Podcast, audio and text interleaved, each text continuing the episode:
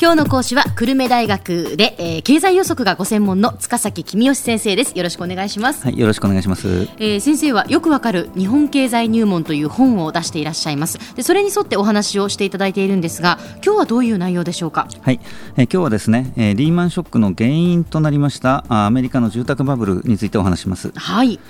アメリカでは2000年代前半に金融の緩和が続いたことで住宅の値段がどんどん上がっていきました、はい、まあ後から考えればバブルだったわけですけれども、うん、その時はですねアメリカは移民の流入が多いから住宅の需要が強くて今後も増えていくんで値上がりするのは当たり前だというふうに説明されてたわけですね。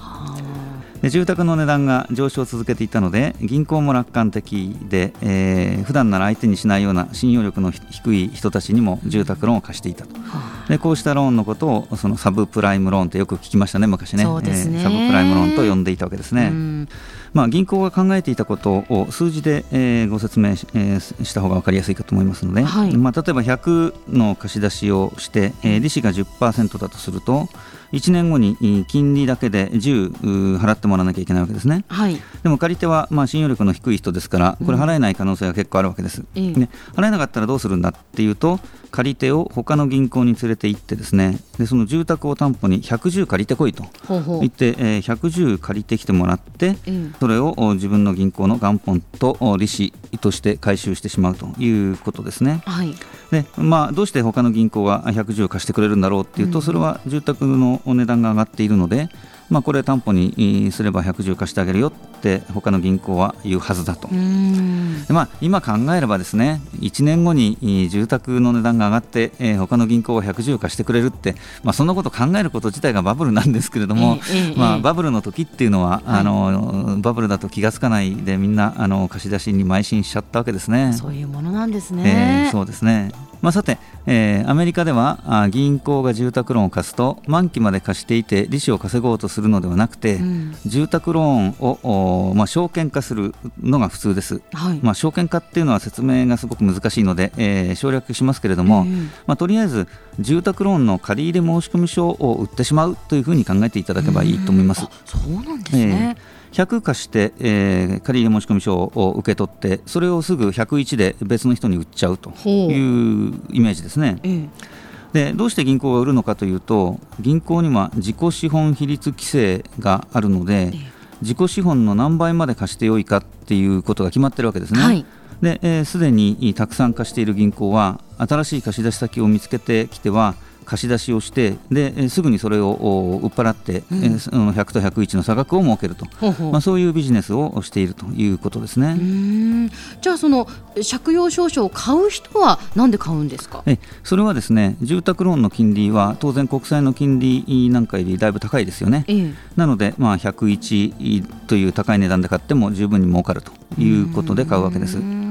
でまあ、実際に買うのは借用証書そのものではなくて、まあ、この証券化っていうぐらいですから、えー、あれあれなんですけれども、はい、まあ、ここでは住宅ローン証券を買うというふうに表現しておきたいと思います。はいでこうした住宅ローン証券は世界中の投資家が幅広く買っていましたけれども、うん、特にこれを大量に持っていたのが有名なリーマン・ブラザーズという会社ですね、はい、でさて、えー、住宅バブルですけれども、まあ、値段がいつまでも無限に上がっていくってわけありませんので、えー、まあ、いつかは下がりますと。はい。で、えー、住宅の値段が下がり始めるとこれはあさらに下がるというメカニズムが働きます。値上がりする前に急いで家を買おうと焦っていた人が値下がりが始まったのを見るともっと下がるまで待とうと考えて買い注文を引っ込めてしまうわけですね。うんで、えー、銀行も住宅を担保に住宅ローンを貸しても住宅の値段下がっちゃうといけないから貸したくないなと思うようになるわけですね。はいでそうなると家を買いたいけれども買えない銀行お金貸してくれないからという人が増えてきて、買い注文がさらに減るということになります。うんうん、なるほど。でそうなってしまうと先ほどおっしゃったサブプライムローンはどうなってしまうんでしょうか？そうですね、えー、サブプライムローンはあ住宅の値段が上がっていくということを前提として、えー、組まれたものですから、はい、当然大きな問題が生じますと。えーもともと借り手は信用力が低いので金利が支払えない場合が多くてですね、はい、でえー、今度住宅の値段下がりますから他の銀行行って、えー、これを担保に110借りてこいと言ったって誰も貸してくれないわけですね。なりますよね、えーえー、ということで、えー、もう借りている人は借金を踏み倒すしかなくなると。で、えー、そうするとあの貸して手は借り手を家から追い出してで住んでた家を競売にかけることになるなるわけですね。はいで1人や2人じゃなくて大勢の家が競売にかけられると今度買い手がつかずに売り注文ばっかり増えて、うん、ますます住宅の値段が下がっていくという悪循環が生じるわけです。はいでさて、えー、住宅ローンが踏み倒されるケースが増えてくると貸している方は気が気じゃないですよね、えー、まあ、日本の場合は住宅ローンは貸した銀行がそのまま持って金利を稼いでいるわけで、えー、まあ、若干返済が滞っても待ってあげようかとか、はい、あ借り手を追い出さずにもうちょっと様子を見ようかということが可能なんですけれども、うん、アメリカの場合はあそうはいかないわけです。えーというのは住宅ローン証券を持っているのはあ借り手とはあ全くあの面識のない投資家ですから待ってあげるといってもどうやって交渉相手を探したらいいのかもわからないということですね。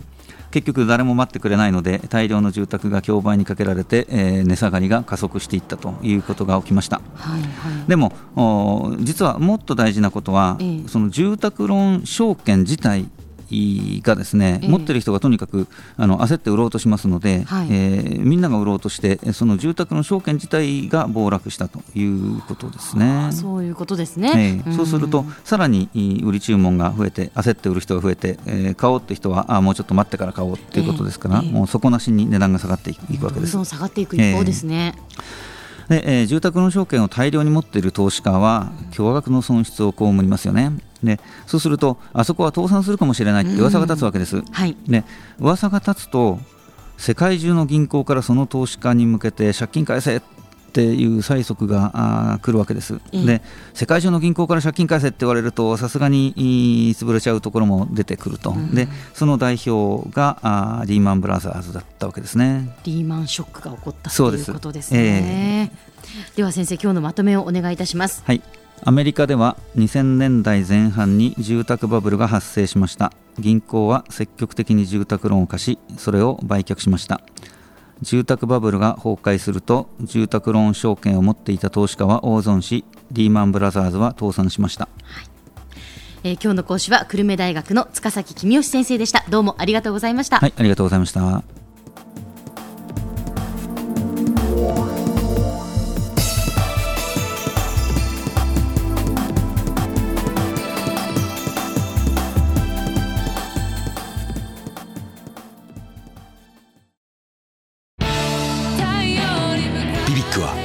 州で生まれ九州の人たちに光を届けています。九州のお客様が光り輝くように。それがキューティーネットの変わらない思いです。キラキラつながるキューティーネット。